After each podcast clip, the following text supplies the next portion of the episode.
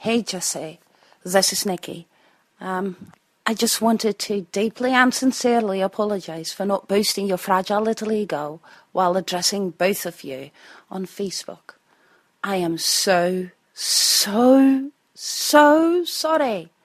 But who can actually blame me? Because I never listened to A Doubt It with Dollemore. The following broadcast may contain free thinking and open minded discussion, ideas, skepticism, and adult subject matter. Topics will be discussed using adult language, sometimes gratuitously. Get ready to move the conversation forward. This ain't your granddad's news and comment show.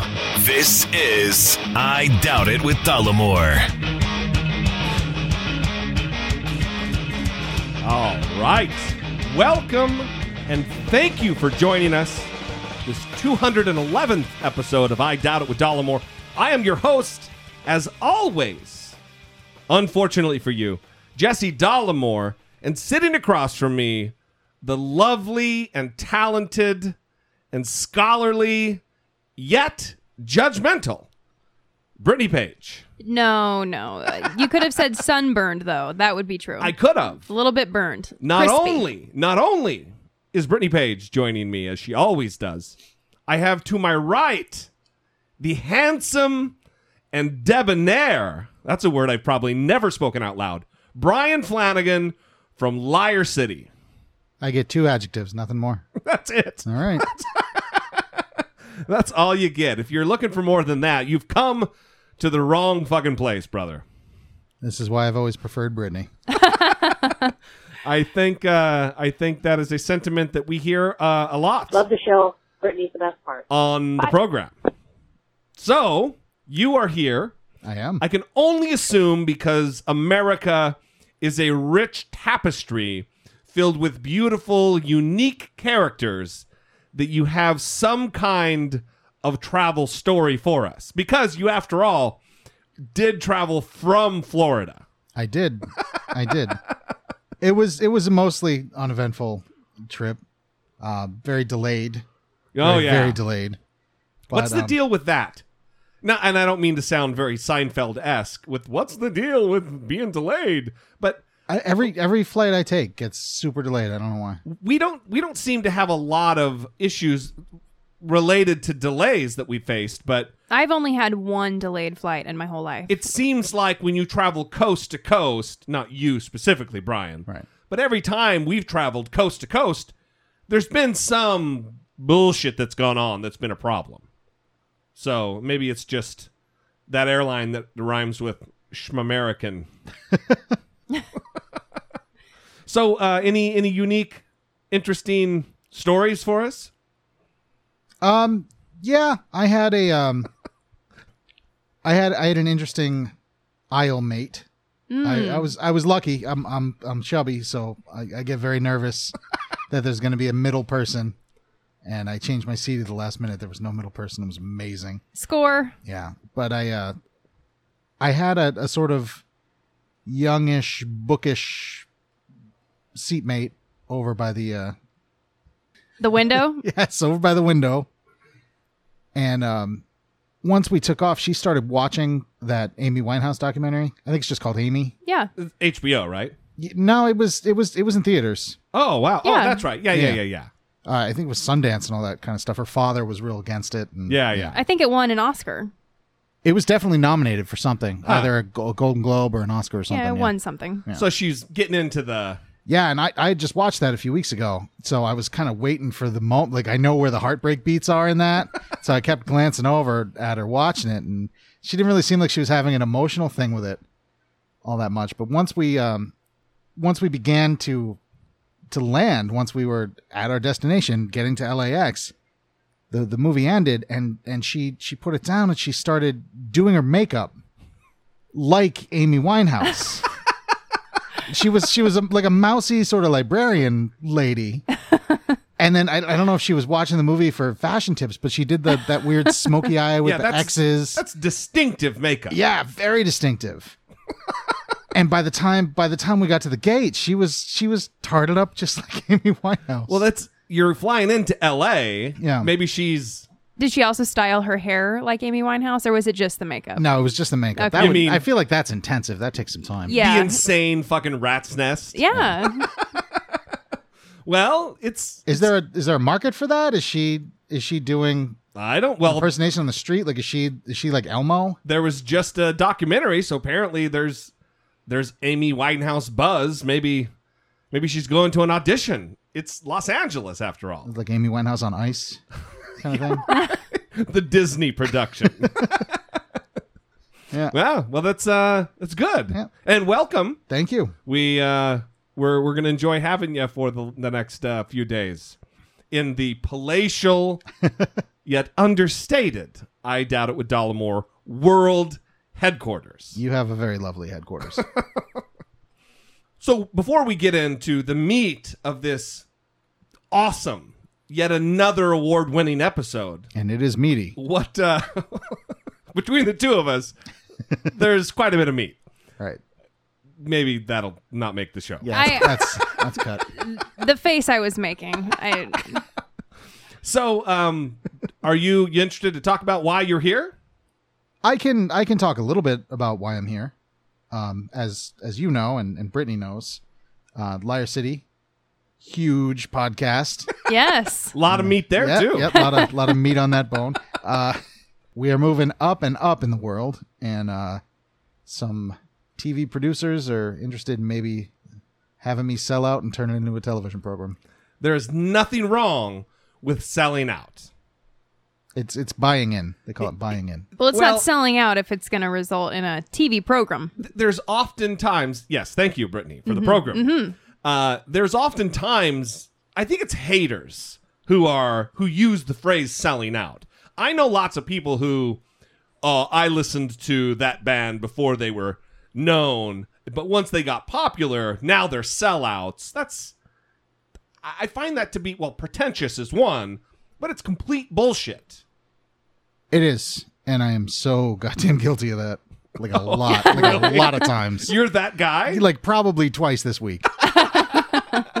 Well, there's there's something to be said for honesty, and maybe now you'll you'll have some money to be said for honesty. well. People don't make television programs for free, Brian. I know. Typically, it's not charity work. So good luck. Thank you. We uh we look forward to well, and if everything crumbles around you, you still have that meaty meaty bone, Liar City podcast. And your couch. and and my couch is always open to you as well. Absolutely. All right, before we move on, I would like to get to listener voicemail in reaction to the, the Craigslist story that we talked about last time. And uh, Marvin from Long Beach, who is becoming a regular communicator with the show. And I gotta say, I like it. Good morning, Jesse and Brittany. This is Marvin from uh, from Long Beach. A nice sunny morning. Uh, I just got a notification of uh, your podcast available for download, and when I saw the title, I knew I had to call in. It's, it's concerning the uh, the Craigslist stuff. A couple years ago, I used to use you know extra money and and buy broke phones off of uh, Craigslist, and then I you know, sit sit home, fix them up however I can, put, replace the glass or replace the the uh, display or whatever the case. Uh, most of that was just me interested in working on stuff, and I, you know, find what I needed to do on on YouTube videos. So then I'd go to try to sell them back, try to make a little bit of the money back, but I'm I'm I wasn't trying to to to rip nobody off, but I get I get in contact with people, or people will contact me asking about the phone, and just like you said, the first thing they say is that the lowest you can go. Um, uh, yeah, this is the lowest I can go. Um, well, I saw so and so price uh, in another city, and I'm and I reply, well, you need to get that deal. Why do people think it's okay to call a person who's selling something on Craigslist and then throw in their face, well, I saw another deal someplace else. Well, go take that other deal and stop messing with me. It's so stupid. I think that, that some people, all, all, all Craigslist is is a way for, to facilitate a sale minus a store. But if you really wanted that thing, go to the store. If you really wanted it, and if somebody else had another deal, go to them. Don't bother me. If I see that I priced it out of range or whatnot, then I'll find out when I'm holding on to my phone four months from now when nobody has bought it. See, this is what I love about our listeners. They get riled up and passionate about things, and who knew it would be Craigslist? Marvin is a man after my very own heart because that is exactly how I feel with these assholes that we're dealing with constantly on on, on I almost said Facebook. There too though. A lot of assholes on Facebook. But on Craigslist, don't just don't ask me what my lowest price is. You're disrespecting the process like I said last time. So it's that you want to be finessed. It's No, that you no. want to be manipulated. No, it's not manipulated. Negotiation is a is a process. I see. Wh- When when you when I let's say I'm listing I'm I'm selling something for two hundred dollars, and then your response to me is not will you take one fifty? You ask me what's your lowest price. Well, that that's not what a negotiation is. So it's it almost like I said it's and it's irrational of me, but I almost want to like, ah, no, you don't get to buy it because you're not you're not doing this right. I feel like I would pay full retail for anything that guy's selling. Just his voice. Done. Smooth. Yeah. Yeah, yeah. Very smooth. Well, and he actually left a longer voicemail, but it got cut off. So he sent us the rest of what he was going to say, and he told us this horror story about his wife buying a or selling her phone on Craigslist, and it was kind of similar to what I had talked about, where the people buying her phone didn't get out of the car. Oh, that's a bad sign. And so they conducted the transaction while they were still sitting in the car. And they gave her $350 in cash, all $50 bills, and they ended up all being counterfeit bills. Oh, Yeah. wow. Yeah. Well, one buyer beware, or I guess in this case, seller beware. Craigslist is it's going to bring out the the worst. Don't you know somebody?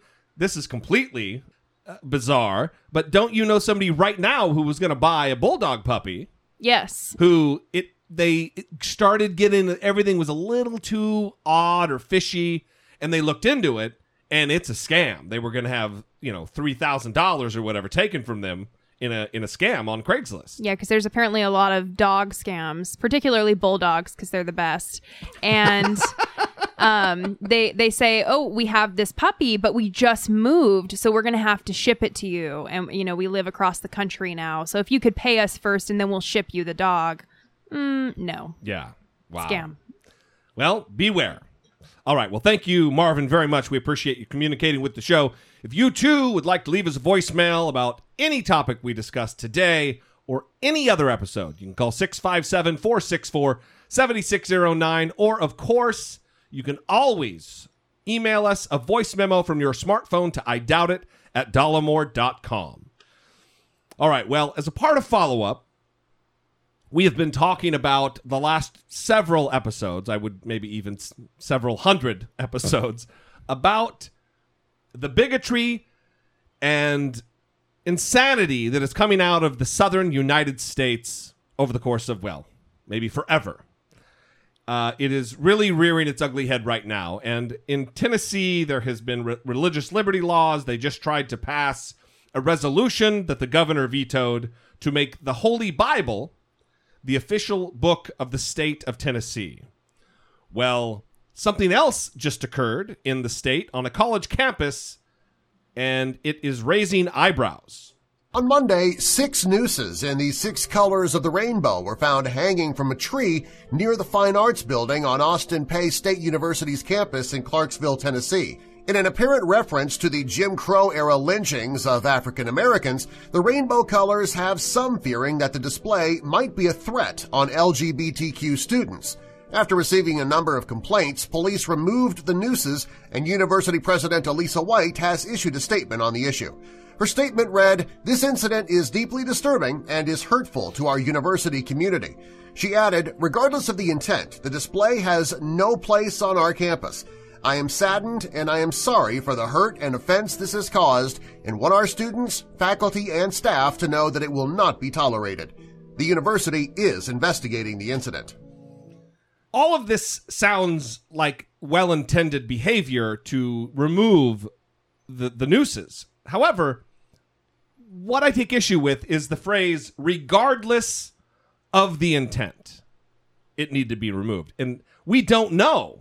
They don't know yet exactly what's going on. So it's just remove it no matter what. And the the, the reason I, I I hesitate to pass judgment is because one, I saw the picture, the photo of it, and it was rainbow nooses in the correct order red, orange, yellow, green. It, I mean, it seemed a little too advanced cognitively for some redneck who just hates the queers. Yeah, it looked to me like it was a sophomore's idea of an edgy art project. Yeah, right. And if it is a statement, whether it be satirical or otherwise, but in the course of art or really a political statement, then what they're doing is abridging their free speech. Regardless of intent is a ridiculous thing to say. yeah, it's it's it's crazy. I, did you see the photo, Brittany? Uh, I didn't, but I get what you're saying in terms of it's a little. It appears to be uh, highbrow, and so you just think that this isn't a basic Yeah, I mean- person that, that that could do this. Some some normal bigot, right? Is that what you're you're thinking of? yeah, it's not. Hey boys, get the nooses. Make sure you paint them orange and yellow and green and blue. We're gonna put them in order of the queer flag. Oh, You know, it- that just that doesn't seem to me to be a, too much. It, it definitely wasn't done under the cover of darkness yeah, right. It's not the same. in a real hurry with the, the same guys who burn a cross don't seem to me to be going out there and putting a lot of thought into what what messaging they're using. they got the shades exactly right too. Like it's very yeah, the order and everything. Ah, I don't know. I I think that they may might be a little hypersensitive, and obviously it is a topic that sensitivity is in order, but the regardless of intent, it, it did bother me. All right. Well, in the past, uh, I believe it is as early as episode 105, we have talked about the possibility of the U.S. Treasury Department changing the $20 bill, taking off Andrew Jackson, and putting on a woman with historical prowess. And it looks like that is going to get done. Harriet Tubman. Harriet Tubman. Yes, the Treasury Department is going to be announcing this. They say Wednesday afternoon, which is today and should have already happened. So maybe we missed that announcement. it, it's up on CNN. Yes, so it was announced that Harriet Tubman is going to be on the 20. And we talked about this several episodes ago, but it was about the 10. And they were going to take Hamilton off the 10. But there's always been this movement, women on the 20. And now apparently they're going with that. But in talking about this, it requires a little bit of Jesse doing some tootin'. Tootin' of his own horn. Because when we talked about this maybe a hundred episodes ago, A hundred, a hundred six episodes ago. th- you, what was your pick? Let's let's uh let's break out the time machine and play the clip. So another one is Harriet Tubman, course. who of course was born a slave and fled north to freedom, later making 19 trips back to the south, is an underground railroad conductor leading some 300 slaves to freedom. I think that would be an awesome choice. I also think that having some reminder that we, the, the scourge of slavery and human trafficking, um, is a problem that we had to deal with. I think keeping that in the forefront and not just oh let's let's not talk about it, you know, like they do in Germany with with uh, the Holocaust, and no one can. There's there's a real sensitivity to that kind of stuff, and I I don't want it to go away. Obviously, it will never, but I would like it to be at the forefront that we are imperfect and we we have had to overcome obstacles and the mistakes of our past. And having uh, Harriet Tubman on uh, the twenty would be awesome. So there you go, a little tootin'. But you did make a good point I- because wait, wait, wait. What? Say th- say that one more time for the annals, for the for history's sake, posterity's sake. you made a good point because Wow. Harriet Tubman, who helped free thousands of slaves, is replacing the slave owner Andrew Jackson on the 20. Yeah. Also, the man who despised paper money, which is you know kind of a slap in the face to him to be on the on the cash. So here's where I would I would play the fancy British lady or the fancy British gentleman reading our little pre-packaged advertisement for patreon.com. But why do that, audience? I'm asking rhetorically. Why would I do that when I have a professional broadcaster to my right? No, not you, Brittany. Oh, oh. To my right, I have a professional, successful broadcaster Yes. in Brian from Liar City. Brian, how would you feel if I was to put you on the spot and ask you to to to extemporaneously come up with a riveting just just the kind of commercial that's going to have people flocking to patreon.com for me, not for you. Not for your podcast, but for mine. Oh, for yours. All right. I- All I think I can- So just start right now. Yeah, do your thing. All right. Wow, this is going to be real good. Hey, pals. Are you tired of your conversations moving backward, up, down, sideways? Would you prefer to move the conversation forward from time to time? Well, my friends at I Doubt It with Dollemore are doing just that. And if you like what you hear on I Doubt It with Dollemore, why don't you head on over to patreon.com forward slash I Doubt It with Dollemore and give them some damn money because there's nothing in their fridge and their clothes are all stained. Once again, that's patreon.com forward slash I doubt it with Dollemore. I that might be the greatest ad read in the history of ad reads. Can we get a refund from those British people? we don't need them. Listen, if you want a job done right, you have an American do it. Uh, all of our European listeners are switching off their radios as we speak. I have an alternate. oh, you, an alternate. How do you like your podcasts? do you like them long or do you like them short? well, if you like them long, you can't do any better. We are just going down a fucking racist rabbit hole right now. All right. As always, we love you guys. We appreciate you very much. Uh, th- the money that you give does make a difference and is appreciated so, so much. All right. Moving on.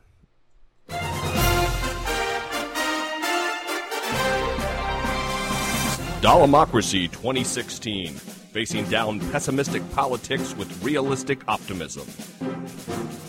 All right. Yesterday was Tuesday, and it was the New York primary for both the Democrats and the Republicans.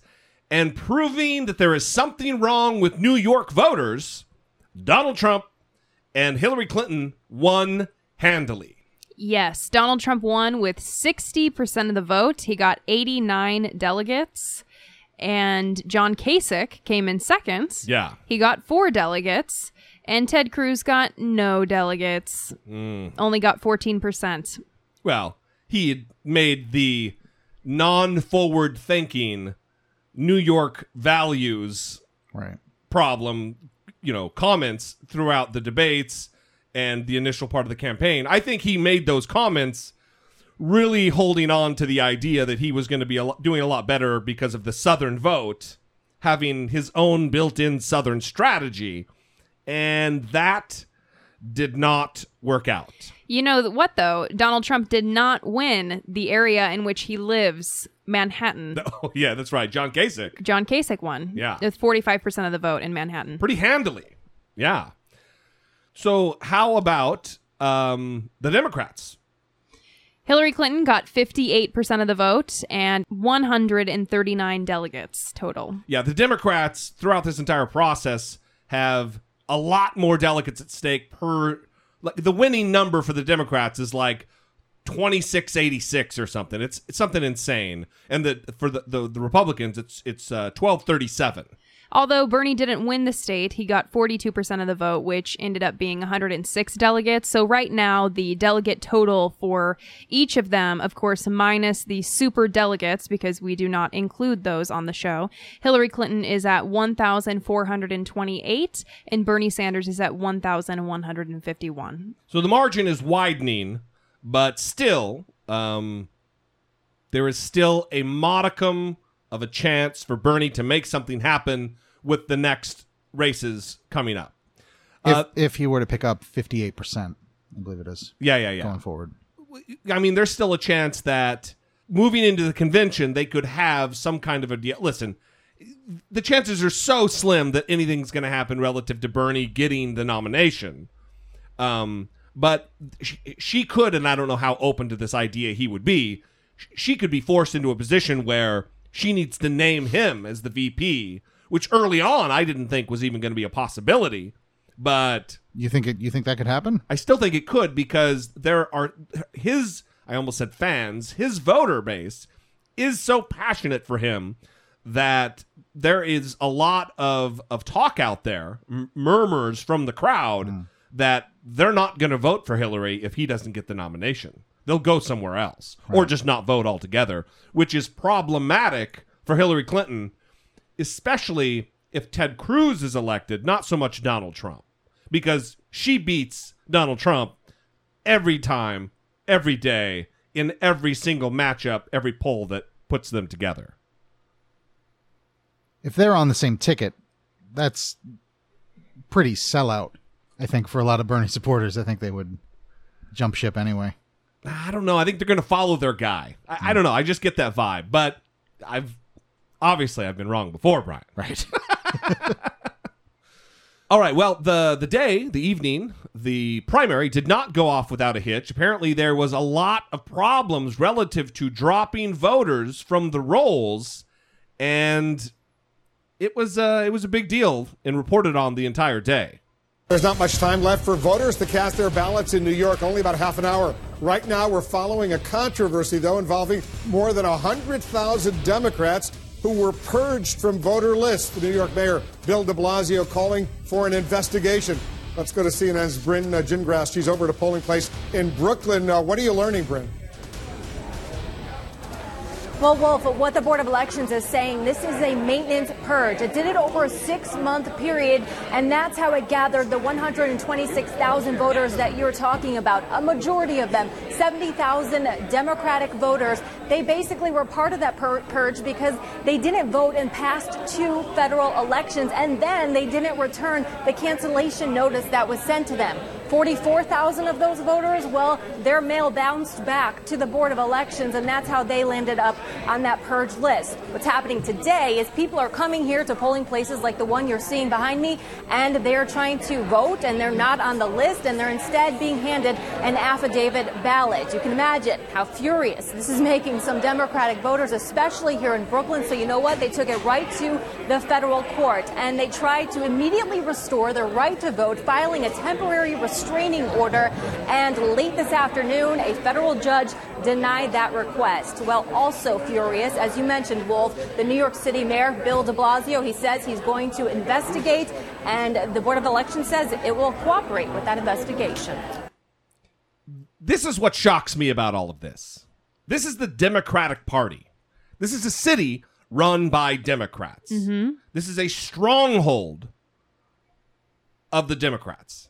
Yes. This is the same party that freaks out when you talk about having people show ID to prove who they are before they cast their vote. They think that is a, a- a solution from the devil.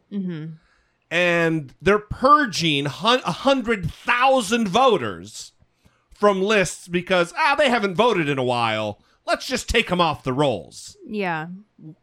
Is anybody else not making the connection that this this party that acts like voting is so sacred and, and and to be protected at all costs and even having someone show an ID to make sure it's really them who's voting that is crazy talk is the same party that's disenfranchising a hundred thousand people that's half the population of Boise, Idaho. Well, I'm curious about what the explanation is here because they didn't vote for two years. Well, why don't you just go buy another external hard drive to save the names on? Like, why are you deleting uh, Right. over a hundred thousand names? I don't understand. I don't understand the rationale behind it. Right, well, I think the rationale that they're giving after the fact is bullshit. But also, what's this federal judge who's denying the request? Like, nope, sorry. Your request to move through the courts is just summarily rejected and it has no merit. It just it smacks of I don't want to say conspiracy because I don't believe it's a conspiracy.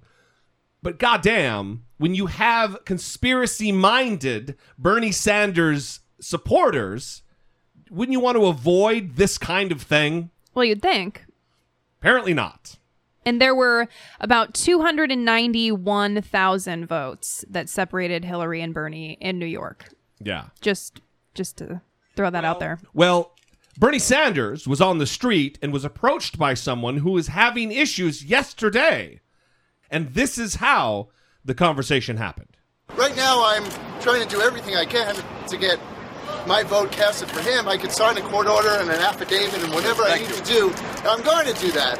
But it shouldn't be this hard No, it should vote. not be. Today, three million people in the state of New York who are independents Mm-hmm. have lost their right to vote in the Democratic or Republican primary. That's wrong. Mm-hmm. You're paying for this election. It's administered by the state. You have a right to vote. and that's a very that's a very unfortunate thing, which I hope will change in the future. Thanks you so, so much, much, for your support. Now, what Bernie's talking about there isn't this particular thing where voters got purged from the rolls. He's talking about the fact that New York has a a closed primary system for both the Republicans and the Democrats, which means that if you're a registered independent or a registered no party affiliation, like myself and like Brittany Page, you do not get to vote in the Democratic or the Republican primary. I've said on the show before, I understand the logic behind it because choosing a candidate is a party process. And why would you want people who are not a part of your political party to have a say in who you pick as a party to run and represent your party? I totally get it. But, like in the case of California, that's the system they've chosen. The Republicans, if they get Donald Trump and it's not something they wanted, they get what they deserve because they've they've boxed out millions of people who might have otherwise made a better choice. Well, and you know, there's been all that controversy about Ivanka Trump and Eric Trump not having the ability to vote for their father in New York. Right. Because they didn't register as Republicans in, in enough time. Mhm. You were supposed to have registered in October if you wanted to vote, and they did not do that. But what's interesting there is how long has Donald Trump been running for president? Right. Since uh, July or August. So wouldn't you have There were several months there where they should have gotten their shit together. right? And right. Even at the behest of the of the campaign. Right. Looking ahead saying, "Hey, this might be an issue. We, let's make sure everybody in the family is registered because our optics are forward looking." Even though it is a bummer that New York is like that. It really is. Yeah. And I, like I said, I don't want to hear the emails. I understand the process to a degree. I ag- I agree with it to a degree, Brian. I agree. To a degree, I agree. um, but it's still it's it's still shitty that so many people are being left out of the process. All right. We have talked before about you see how I wave my a lot of hand movements and gestures Yeah, when I very talk. exciting. Yeah. uh, we have talked in the past about how Hillary Clinton well, look, I'm not going to parse words here. She panders. She panders Ooh. to the blacks. She panders Getting hostile to, in here. to the Jewish vote. She's a panderer. she panders to the anti-gun lobby, to the, the anti-gun activists. She panders. Well, apparently, she did an interview with a a a a morning radio show that gears itself toward the African American segment of our population. Do you see how how I'm dancing around, not wanting to say something offensive, like it's just it's a black radio show? Just call it Hot 97. Call it what? I think it's Power Power 105.1 the the Breakfast Club or something. It's that Charlemagne the God guy. Oh, yeah. Who also took on Oh yeah. uh, Tomi Lahren. yeah. Uh, he was she was his donkey of the day. Yes. Well, they scored an interview with the former Secretary of State in which this conversation took place, and she did what she does best panders. Now, if you become president, are you really going to tell the truth about UFOs? I Because I'm am. a big extraterrestrial. Are you are you a big guy? Huge. I saw a flying saucer when I was in third. He actually got um In South attacked. Carolina? in South Carolina. He got inducted, inducted by. and he has some marks on his shins from them. I, I think I've been abducted a few times, but are you going to tell the truth about aliens? There goes. We're not going to the White House now. Thanks. No, no. She I, promised. I it. did. Oh yeah, yeah. yeah no, no, these are two separate issues. You definitely are coming. Um, yeah, I, I have said I want to open the files as much as we can. I mean, if there's some huge national security thing and I can't get agreement to open them, I won't. But I do want to open them because I'm interested. Do you believe? I don't know. I want to see what the information shows, Yeah. right? But there are enough stories out there that I don't think everybody is just sitting, you know, in their kitchen making them up. I think that people see things. What they see, I don't know. Yeah. Mhm. But we've got to try to, you know, give people information. I, I believe in that. What about ghosts? Do you believe in ghosts? All right. now. I believe in spirits. Next is Santa I'm Claus. just You believe in wondering, 'cause Santa? it- All right, well, I'm gonna I'm gonna we'll pause the clip there because Brian is getting ready to lose his mind with laughter. Um, Hillary Clinton just said she believes in spirits, Mm-hmm. not ghosts. Brittany, that would be crazy. but she believes in spirits. Can she explain the difference between those two? I mean, I'd be curious. I would like to take this conversation a bit further. Well, ghosts believing that is nutty, but spirits is real. uh-huh. It is quantifiable. It's not something you just make up in your kitchen. No, of course not. That's that's the real deal. Spirits. It's not even what she says. It's the it's the slight hint of. Uh, she's almost saying, "Say, Jack, I believe everything you Oh say." yeah, It's well, very, ah, it's so we've- condescending. We've, played clips on the previous two episodes where she has spoken to the National Action Network, which is the organization run by Al Sharpton, and she not this this campaign, but her previous campaign in 2008, where she is. Oh, when we got to roll back the carpets and we got to look under, and why do we got to be cleaning up all the? T-? it is insane. She throws on not just a Southern accent, but kind of that affectation. Yeah, and it's that's I mean, real. it's that's real gross. patently offensive. Yeah. The conversation continues, and it doesn't get better. Don't ruin them. You don't? I do. I absolutely do. Well, I hope so. I do. I mean, my goodness. I have four kids. I absolutely well, do. then you know you have to. well, we appreciate you joining I us. got and one. down with us. They just no more questions. They said no. She has to go. She What's what's something that you always carry with you? Hot Just- sauce. Oh, for crying! out loud. Really? You Yeah. Yeah. Really? Are you getting information right now? hot sauce? Hot sauce in my bag, swag? Hot sauce. Really? Yes. Now listen, I just want you to know people are going to see this and say, "Okay, she's pandering to black people." Okay. Is it working? wow. Okay. not- No, seriously, hot sauce. I've been I've been eating a lot of hot sauce, a lot of uh, raw peppers and hot sauce. That's why you're coughing. You might need to slow down. a I need to, yeah, yeah, I'm having a rebellion against it uh, because I think it keeps my immune system strong. I really do. I think hot sauce is good for you in moderation. Let's not go. I just like it. Well, my I grandmother like used to say, "Go in hot, go out hot." So just be careful. I'm gonna tell you how you really get the hood though. Paul. Uh, you got to be fucking kidding me, right?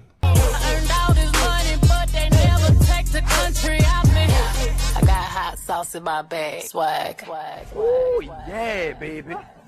That might be Hillary Clinton right there. Ooh, yeah, baby. She was she was a hop, skip, and a jump away from saying chicken and waffles and weed. Oh, that's yeah. that's that's for me. Boy, damn. howdy.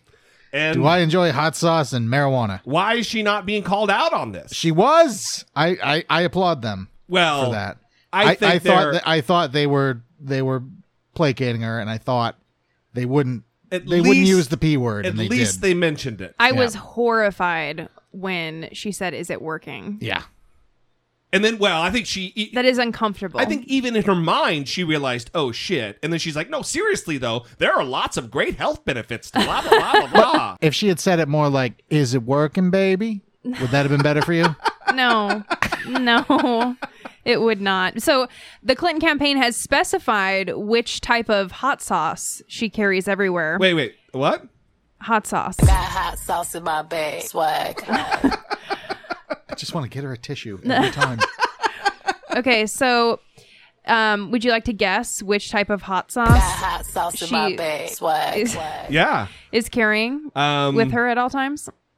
I don't know. When I was in the Marine Corps, because I got turned on to eating hot sauce with chicken and stuff, because I served with a lot of black guys. Like Texas Pete's was a big one. I really started liking Tabasco in that time of my life. I I did get turned on to hot sauces, but uh, I don't know Texas Pete's, maybe Crystal. hmm Uh, Ninja Squirrel, a sriracha from the in-house brand of Whole Foods Market. I don't think that's the kind. That is the whitest hot sauce I have ever heard in my life. Got hot sauce in my bag. Swag. Swag. Goddamn. And that's counting the guy from The Offspring. He has a hot sauce. and it's actually not bad. Really? It's the Gringo, Oh. the Gringo Bandito. I think. Oh, it's is that called. that? Yeah, really? Yeah, you Yeah, it's know not who else bad. has a hot sauce? Oh. Uh, the Sword. Really? Yeah, they've got some crazy. They're from Austin. Yeah, yeah. They've got a hot sauce that uh, they manufacture too. Huh. All right, that's a lot of uh, Got hot sauce in my bag. Swag. hot Swag. sauce talk here on I Doubt It with Dollemore. Apparently, though, in 2008, she told 60 Minutes that she regularly ate chilies to stay healthy and that this has been something in her life for a while. So, Maybe she's just. It's fortunate that it's coming up while she's on a black radio show. yeah. All right. I mean, I'm just trying to give all the facts, okay?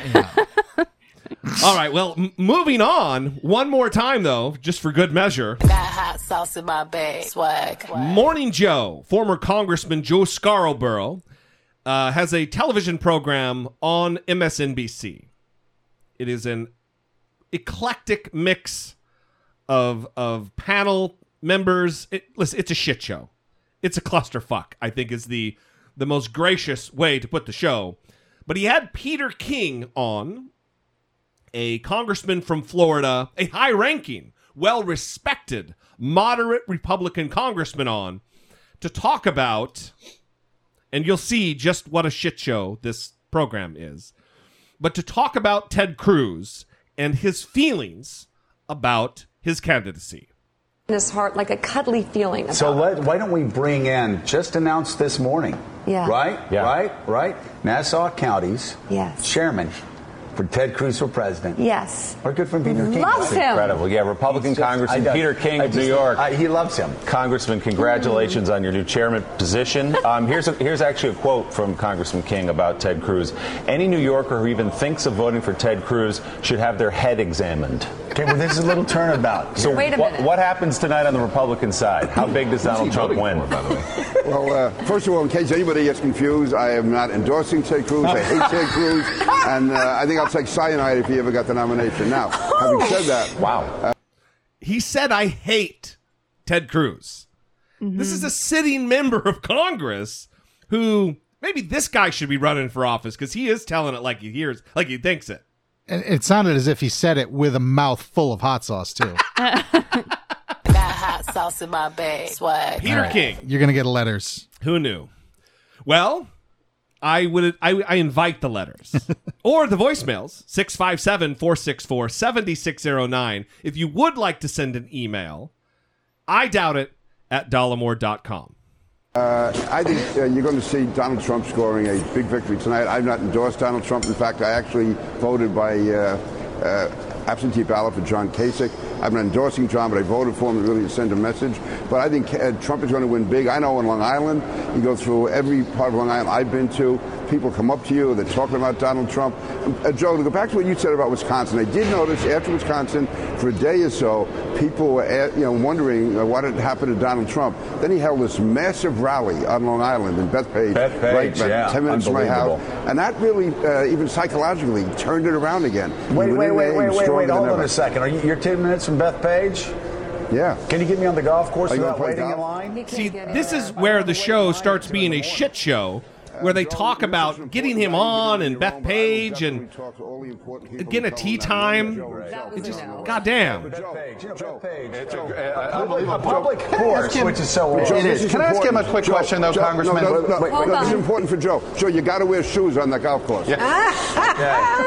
Nice. This is a man who, socks. who, who Yeah. famously told the Washington Post, "We don't need." When I first came to Congress, we don't need people like Scarborough who came out of their tent revivals barefooted, coming up here telling us how to run Washington. First of all, anybody Those that knows, days, knows you are wearing topsiders. There, yeah, There's no doubt you are wearing Okay, topsiders. Chuck. Uh, Congressman, very Yeah. quickly, I just heard sure. you say what I'm hearing all of these Republican uh, elected officials say these days. Well, I didn't. I, I'm not endorsing John Kasich. I'm not endorsing Ted Cruz. I'm not endorsing Donald Trump. But I am voting. Can't you? You know, what is the fear? What is your fear? Why won't you endorse John Kasich? Why won't you? I know. I know how you feel about Ted Cruz. How is it that you're voting for somebody that, but you're having to make the distinction? Whoa, whoa, I'm not endorsing. Yeah, we're- Why? Okay, uh, first of all, it's, it's not a fear. I had endorsed Marco Rubio, and he uh, lost, and I uh, you know, stopped that. Now, with, with John Kasich, if I thought that John Kasich had a viable chance, I'd come out and endorse him. But I, I want to keep my powder dry because this may go to the convention. So you're voting for somebody who you think doesn't have a snowball's chance. That's what no, you're I think, saying. he- I, I think no, no, no, no. I, I think he's a real possibility, but I also the likelihood is Donald Trump is going to get the nomination. I want Donald Trump to know that if he wants the support of Republicans, he's got to get more substance. He's got to really learn what he's talking about and can't just be talking off, off the top of his head and making reckless charges. So really, what I'm saying is that uh, it- also it's, it's a good suggestion that maybe John Kasich would be a good choice for vice president. Uh, so it's uh, to and come out and endorse someone means that you think right now they have a realistic Got chance it. of So- winning. so- I don't think so- does. so, Peter- I, I That's want, a good I answer. Him, The reason we're talking about this and the reason we're playing this clip is the fact that it really demonstrates what chaos that the Republican Party is in right now. The condition of the party of Lincoln is chaos. I mean, there's no other. Every, so many different people are refusing to endorse, but openly talking about who they're voting for. Isn't voting kind of an endorsement? Yes, you would think so. And it also shows that your two frontrunners in the Republican Party right now in the pr- race for the presidency are completely untenable messes to the rest of the establishment. Donald Trump and Ted Cruz, both wholly unliked by members who are rational thinkers in the party. Mm-hmm. It's a mess. All right. Well, before we end Dollemocracy, let's talk a little bit more about Donald Trump. He has, up to this point, talked about how he is a self funder, is the words he uses. Right. And he actually goes further because during one town hall event, he was asked about this. They said, well, you know, listen, you have a donate section on your page. And he said, yeah, I don't know if I have that. Right. No, you do have it. Right, he got called straight out. You you do have the button that says donate. In It's very fact, prominent. it is prominent because on the top of his page, all of the buttons are in red except for donate is in navy blue. Right. And then you click on it and it's very specific about how much money you can donate. Oh yeah, they're Yeah. they're asking for it. Well, our favorite on none other than Fox News, Shepard Smith did a little reporting about this very topic. Donald Trump says he does not want your money. He's self funding. He does it all himself. It's part of his pitch, right? Even though his campaign website has a button that's right there, it's big, very noticeable, that lets you, well, send him money for the self funder. Seems a lot of people are sending the self funder money. The Associated Press has a new report on those donors. They include a Democrat, a dermatologist in Ritzy Beverly Hills, even the co founder of Arizona Iced Tea. And according to the reporting of the Associated Press, some of these people are giving the max allowed under the law, which right now is 2,700 bucks. Julie Bykowicz wrote the article. She's a national, I should say, a national political reporter for the AP. Who are these people? Well, it's a real eclectic mix of people. And when I first started reporting the story, I thought I'd find a lot of folks who know Trump personally, you know, because he's not out there holding, you know, traditional dinner fundraisers and things like that. So I thought probably the people who are giving him money are the closest to him. Um, but really, it, wasn't like that. It's it's people who just really feel strongly that he they want him in the White House. They love his personality, and in many cases, they just went to his website to check it out, and there they found the donate button and thought, well, that's a pretty good idea. Not everybody's a Republican. Not everyone on the list was a Republican, and I focused on just the 200 people who have given the maximum amount allowed by law, as you said, 2,700. Any recurring themes on those 200? Lots of uh, people in the real estate industry. Um, again, that's that sort of led me to believe that these are people who might know him, um, but really it's a lot of self-starters, lots of entrepreneurs, lots of CEOs and executives, um, people who just kind of have blazed their own trails, and I can't help but think that's part of why they like him. And, and you talked to a few of them. Anything, did. anything stick out? Well, a lot of people were just very excited to talk to their friends and family and associates about him. Uh, there wasn't any sort of hesitation. And again, these are very passionate people because they're giving the maximum amount allowed by law. And they're not shy about telling people that they're supportive of Trump and they try to sort of win others over to the cause. And they were telling me they have a lot of success with that. You know, when they start talking to their friends, they find there are some points of agreement there. And is the outsider theme the biggest part, or is it about the wall? What, what, what is the biggest thing? There were some issues that stuck out to people. The wall was a big one. Um, also, free trade, how he talks about trade and making America sort of uh, more of a winner on trade resonates with people. But more than anything, it's his force of personality. Hmm. They just really believe that the country needs a huge shakeup, and he's the one to do it.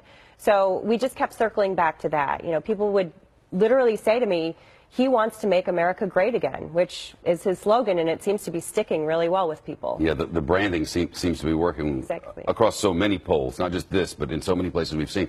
The fact remains, though, what, if he becomes the nominee, he'll have millions and millions and millions of dollars. He won't be self-funding necessarily when he becomes the if he becomes a Republican nominee, right? Well, it's still very murky what exactly he'll do. I mean, he said that he wants to help the Republican Party raise money if he's the nominee. So that's one way that his campaign benefits without him directly having to raise money for his own campaign, um, because of course he can partner with the Republican Party if he's the nominee. Uh, but I think that he would probably have pretty good grassroots appeal. He could probably raise a lot of money in small dollar amounts, just like Bernie Sanders does, just because he does resonate with so many different types of people, groups of people.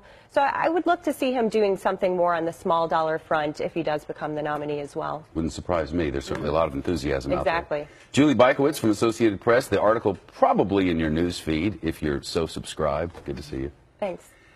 What they don't say there, which I think is very important and it's getting missed across all media outlets, is the fact that he may be self funding right now, but the way that it works is that he's loaning himself the money. He's loaning himself, he's loaning his campaign from his own coffers, his own bank account, the money. At which point, if he does get the nomination, all that money will be paid back to the campaign via general election fund when he does start fundraising. So it's it is a little bit disingenuous for him to say that he is self-funding his campaign because it is a loan that he's making to himself. Well, uh, yes, and the fact that the I was poised for a fight. no. But he has the donate page. I mean, he's getting money Right. from people that's going to go somewhere. Right, he's raised millions Eventually. of dollars, almost 10 million dollars he's raised. Yeah, so he can't make this claim. I mean, if he didn't have that donate button and he wasn't getting money and he really hadn't received any money, then he could make that claim. I think he's categorized the money he's raised via the website as peanuts. Right. It doesn't seem significant. Is that a significant amount of money? $10 million? Yeah. Um, not probably in the grand scheme of things, but I think it's disrespectful to those who have given 20 the, the maximum personal contribution allowed by the Federal Election Commission. I think it's it's it's kind of shitty to tell them, ah, that's peanuts. Well, then fuck you. You don't need my peanuts. I can't imagine many of those people are are the kind who are who would be struggling. Sure, sure. Well, to come up with that twenty seven hundred dollars. But how about the ladies that Trump has directly disparaged by saying, "Oh yeah, well that's you know they want to give their little piece because they want to feel like they're a part." He said it in a super shitty way. It's just disrespect. Well, it's par for the course for Donald Trump. All right. Off of politics and on to this story. I don't know if you've seen this. Another story out of the South, a high school in Louisiana where a young man was yanked out of class and disciplined for not standing for the Pledge of Allegiance. Raymond Smith is a junior at Acadiana High School who says when it comes to standing up for the Pledge of Allegiance, he stands out. Well, I have a lot of reasons for not standing. One of those uh, is a religious reason. Smith says he doesn't believe in God, and because of personal and political beliefs, he doesn't believe in taking part in the pledge. That is, until he was questioned by a teacher. And he told me that I was going to have to stand in his class or I would be taken to the office. Smith went to the office thinking that school administrators would understand where he was coming from. But the administration was completely unwilling to hear me out until I took action on my own. According to current school board policy, even if a student objects to the Pledge of Allegiance, that student would still be required to stand up. Smith reached out to the American Humanist Association, a nonprofit formed in 1941, two years before a Supreme Court ruling allowing students to opt out of the pledge. The association, in turn, wrote a letter to the school board describing in detail how current policy violates federal law. Uh, and after looking at the letter, we take the concerns seriously, and so we're going to address those concerns, and we're going to make sure that that every child, every faculty member, every staff member's rights are being respected, and their beliefs are being uh, tolerated. But it's what the flag is supposed to stand for that gives it any kind of value whatsoever. So to deny me the very values that the flag is supposed to stand for is a much greater disrespect than me not standing for the Pledge of Allegiance. So this happened over a series of several days. So on the first day, he didn't stand, and the teacher said that he was being fucking disrespectful, quote unquote. And Sounds like a nice guy. so he he felt pressure because his teacher was cussing at him in front of everyone to stand. So the next day he decided that he was going to try it again. So he he tried to remain seated and the teacher took him out in the hall and lectured him about soldiers dying and uh, the t- the student said I have a religious conflict here and the teacher was dismissive saying yeah there's no religious conflict. Um so glad that he knows what's going on. And then a third day, he he tried to sit down again and was told that he should move to a different country. Listen, I, I there, I think there's several things at play here. One, that this kid is probably a little neckbeardy. One one hundred percent. Yeah, he's. He, he- but this is the time when high when you're in high school. This is the time where you start stretching your legs and understanding what your rights are as a fucking American. And if you don't want to stand for the pledge because you hate the country, whatever, that is your right to do so. I served in. I don't know if anybody knows, but I served in the United States Marine Corps. Jesse was a Marine, everybody. Really? no shit. And you know, is that true? Let me tell you. No. And it might be one of those tropes that gets dragged out during these times. But the reason we have men and women dying, presumably, is to uphold our way of life. And part of our way of life is if you don't want to stand for the pledge and you don't want to. Listen, here's the other thing. God damn. It is called the Pledge of Allegiance. You are pledging your allegiance to a piece of cloth with stripes and, and stars on it. If you don't choose to do that for whatever reason, you have the fundamental right to not do that. And at that time, when you're a high school kid, that's when you're starting to stretch those muscles. And yeah, for sure, like I said, he's a neckbeard and he's being a little a little dick about it. Every kid in high school I knew who did that, and there were a few who who did that shit. Every one of them was just an asshole, just Right. an unpleasant human being. But who's the bigger asshole here? The teacher who is in the position of authority and who should be doing the, right the, thing, The teacher for turning it into a, a story in the first place. if for nothing else, to really give the kid a civics lesson. Right. Yeah, you don't want to do that?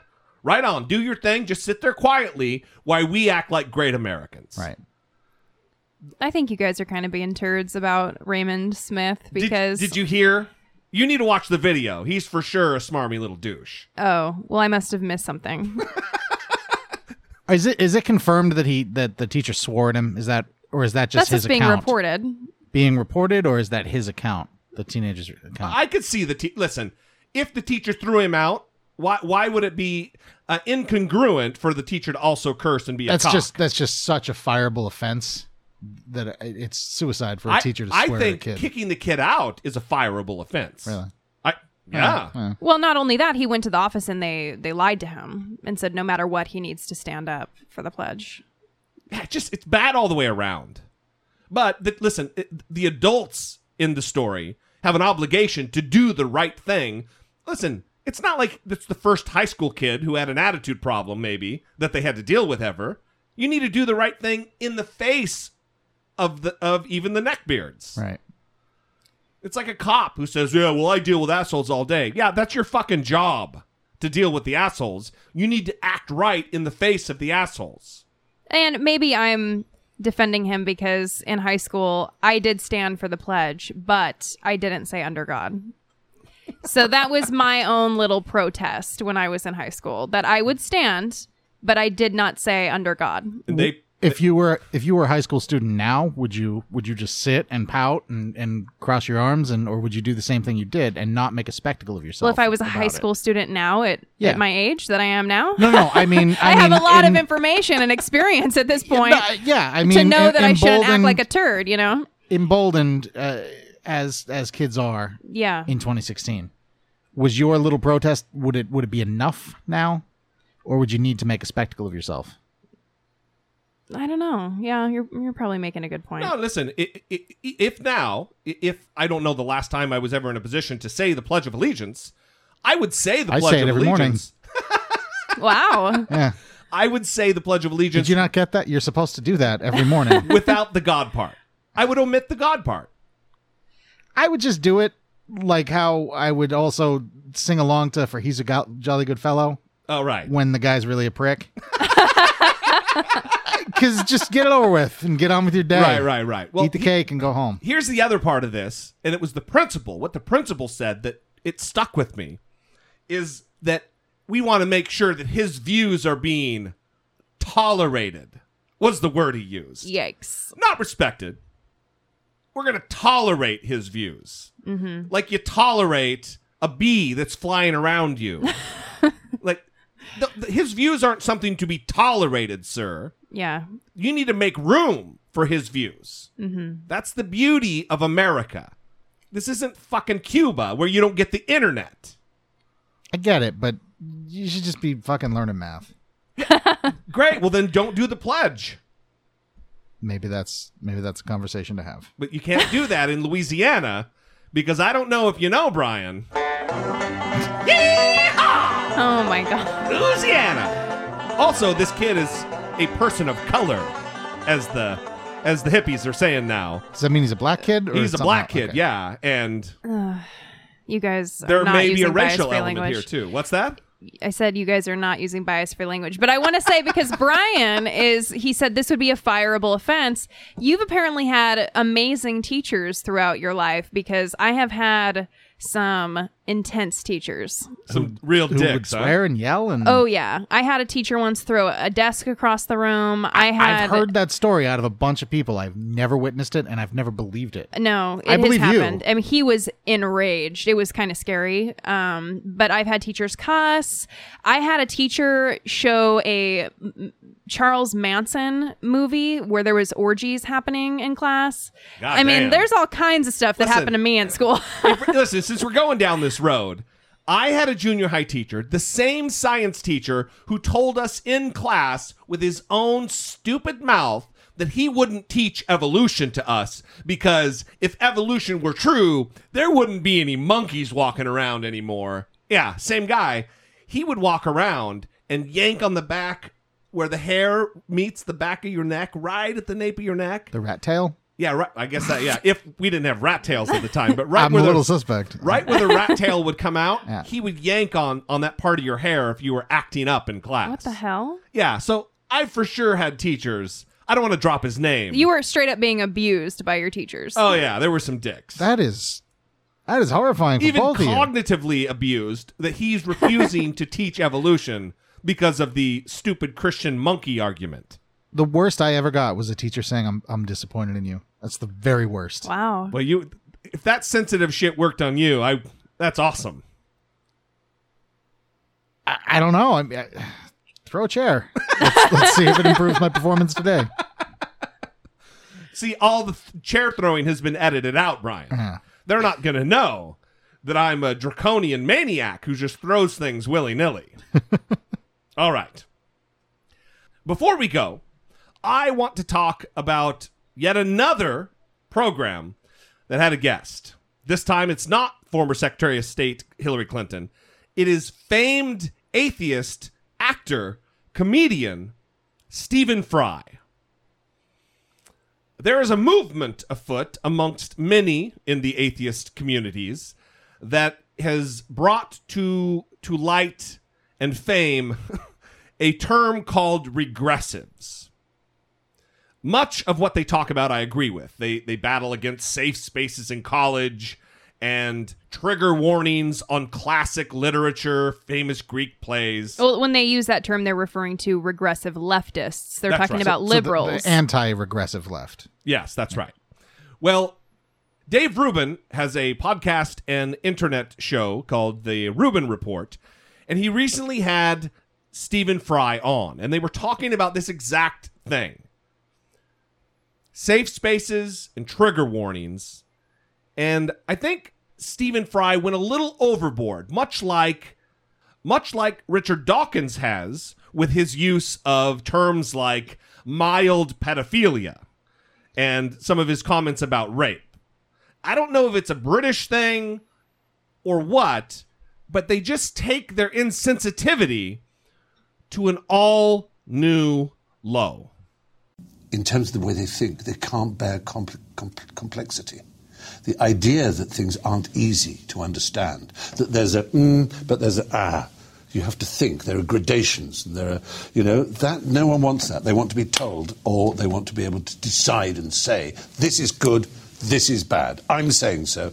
Anything that in any way conflicts with that is uh, not to be borne. And on student campuses, this idea of um, oh, yeah, Trigger warnings. there are many great plays in which contain rapes. And the word rape now is even considered a rape. To yeah. say the word rape is to rape.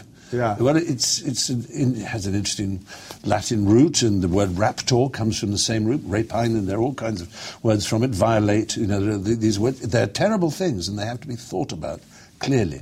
But if you say you can't watch, you can't watch this play, you, you know, you, you can't watch Titus Andronicus, uh, um, or you can't read it in a Shakespeare class, or you can't read Macbeth because it's got children being, being, being killed in it. Um, and, and you might trigger something when you were young that upset you once because Uncle touched you in the nasty place. Well, I'm sorry. Yeah, it's a great shame. And we're all very sorry that Uncle touched you in that nasty place. But uh, you get some of my sympathy. But your self pity gets none of my sympathy because self pity is the ugliest emotion in humanity. Get rid of it because no one's going to like you if you feel sorry for yourself. The irony is, we'll feel sorry for you if you stop feeling sorry for yourself. Just grow up. Insensitive, no? Yikes. yeah. So Yikes is right. I mean, that's extremely aggressive. And we've talked about trigger warnings a lot on the show, and we both are not fans of them. Right. But at the same time, you need to have compassion for people who have experienced trauma. Well, let's state for the record what we think about. We have come to the conclusion. I think it's something both Brittany and I agree on pretty fervently. That if you need a trigger warning, that means you're not healed. There's a lot of work psychologically through therapy that you need to maybe tackle. Maybe I'm being a little aggressive about it. It reminds me of something that Anderson Cooper said as he's kind of making the rounds doing these interviews with his mom, Gloria Vanderbilt, talking about how his brother committed suicide and how he lost his father. And the quote was, There's no such thing as clo- closure, it's just a silly word. Yeah. right. And I think that it's similar for trauma in that when you've experienced trauma, when you've experienced abuse, you carry that with you and it's always going to be a part of you. And yes, you can heal from it. You can go on to live a healthy, full life, but it becomes a part of you Yeah. and you carry it with you. part of the fabric of who you are. right. Yeah. Yeah, that's great. The other thing, though, that really got to me was self pity is the ugliest human emotion. And if you have pity for yourself, no one will like you, is what he said. No one will like you. Oh, oh shit, no one's going to like me? That's what I'm fucking working for in my life, is everybody to like me. Well, and he's also brushing over things. And I thought that was quite telling in the language that he used. He said, you know, I'm sorry that they touched you. In your na- nasty It's place. very dismissive language. I'm, I'm sorry, but people have been raped, people have been tied up and beaten. There are terrible things that happen to people. It isn't, oh, you got, oh, I'm sorry you got touched. No, people have terrible things that happen. Right. That is the reality for many people. And to just brush it off, like, oh, I'm sorry that happened. It's shitty. Grow up. It's for sure shitty. And here, here's the, the deal. I I don't believe that the two things need to be conflated. You don't have to dismiss someone's life altering tragic trauma just because people are talking about trigger, tr- trigger warnings. The two don't have to be go together. No, it's intellectually dishonest. Absolutely. We can say, yeah, trigger warnings, you know, they're unnecessary and they're a cry from this group of people who are trying to create a this antiseptic um, atmosphere on college campuses. But in the course of that, you don't have to dismiss someone's tragedy and their trauma. Right. And I mean it, it, it is a complicated issue and and I was a victim of childhood abuse when I when I was young and I have spent a lot of time in therapy dealing with that and I am still reminded of it in movies, Right. articles. There's things that bring back memories, but I'm okay with that. You know, I'm I'm at a place in my life where it's okay. And people get to that place. But when you hear someone like Stephen Fry saying, "Get grow up," don't feel sorry for yourself. I mean, no one's the- going to like you. this isn't a helpful way to communicate with people Yeah. and it certainly isn't going to change the minds of people that are you know encouraging trigger warnings you're not going to speak to their hearts Absolutely. you're not going to convince them Well, I, I don't know. Sorry, Brian. I, I don't know what is with this element, if you will, of the atheist community that these are the characters we want representing us as a group because Stephen Fry doesn't represent my views. Richard Dawkins doesn't represent my views. Th- They shouldn't be the spokesman out there because they're the reason atheists are stigmatized and thought to be assholes and heartless pricks. Need a new spokesman. Yes. Who could that be? Who could that be, Brian? All right. I think we're going to end the episode just like that. Thank you, Brian, for being here. I'm I'm assuming you're going to have all kinds of new things to plug next time you're on the show. We will see. We will see. But for now, I got plenty of stuff to plug yeah, right why, now. don't- why yeah. don't you talk about your show? I'm sure all of your listeners have already switched over to Liar City after hearing the dulcet tones of my voice. That's right. But uh, Liar City is a podcast, sort of like this one, except we uh, we discuss and dissect the most infamous lies and liars throughout history. And you can check it out on iTunes. Just search for Liar City, or uh, Twitter at Liar City Podcast, or on Facebook search for Liar City. And uh, I don't just vote for your podcast, Brian.